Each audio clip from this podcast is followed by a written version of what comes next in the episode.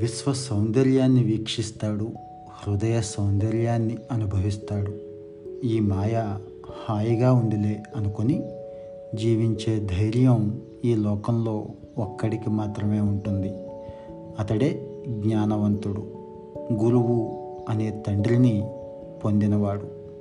అతడిని అందరూ కూడా శిష్యుడు అని పిలుస్తారు.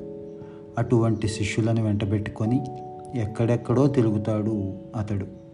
జ్ఞానం పంచుతూ ఉంటాడు. దివ్య శక్తితో ఓలలాడుతూ ఉంటాడు. అతడిని చూస్తుంటే సందేహాలు ప్రశ్నలు పటాపంచలైపోతాయి. అతడినే గురువు అంటాం. సౌర కుటుంబంలో భూగ్రహం గొప్పతనం అందరికీ తెలిసిందే. భూమి కంటే సూర్యుడు గొప్పవాడు. సూర్యుడి కంటే గొప్పవాడు విశ్వాన్ని నడిపించేవాడు. అటువంటి విశ్వం మధ్యలో గురువు ఉంటాడు. ఆ గురువు మధ్యలో విశ్వం ఉంటుంది అంటాడు కృతయుగంలో తన అవతారాన్ని ప్రారంభించిన దత్తుడు. గురు పరంపరలో ఆది గురువు వ్యాసుడు. వ్యాసుడు గురు మార్గానికి శ్రీకారం చుట్టినవాడు. ఆయన పేరు మీద ఆషాఢ పూర్ణిమ మొదలైంది.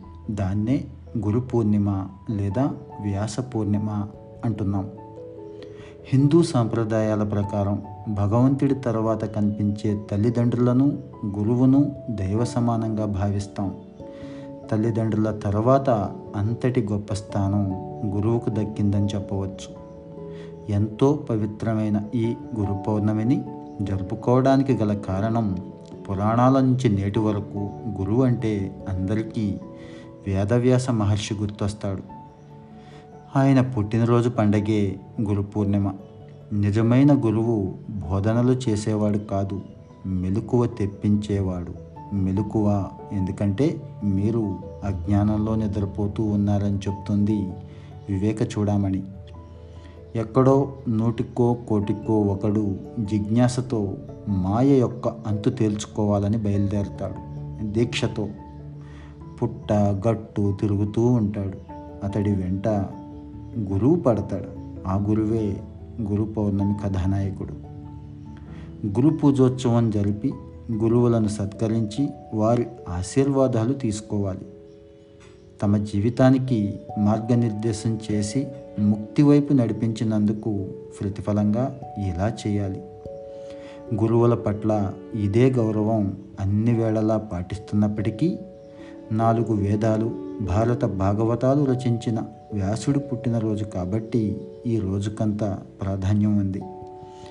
గురువు తన స్థితిని శిష్యుడికి ఇవ్వడానికి ఎప్పుడూ కూడా సిద్ధంగా ఉంటాడు. గురువు ఒక తెరిచిన పుస్తకం లాంటివాడు శిష్యుడు గురువు కోసం వెతకనవసరం లేదు. శిష్యుడు ఆర్తి గురువుని దగ్గరికి చేరుస్తుంది. గురువు గొప్పదనం తెలుసుకొని సంబరాలు జరుపుకునే శిష్యుడి హృదయాకాశంలో నిత్యం వెలుగుతూ ఉంటాడు గురుచంద్రుడు. అందుకే ఇది గురు పౌర్ణిమ.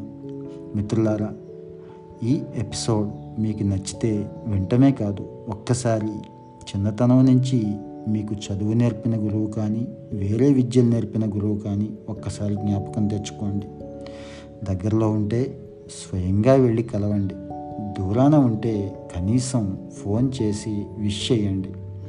అప్పటికి ఇబ్బంది ఉంటే వాట్సాప్లో ఓ మెసేజ్ అయినా గురువుకు పెట్టి ఈ గురు పూర్ణిమ సందర్భంగా వారు మనకిచ్చిన జ్ఞానాన్ని మనం ఈరోజు ఈ జీవితానికి ఉపయోగించుకుంటున్నాం కాబట్టి కృతజ్ఞతలు తెలియచేసుకుందాం.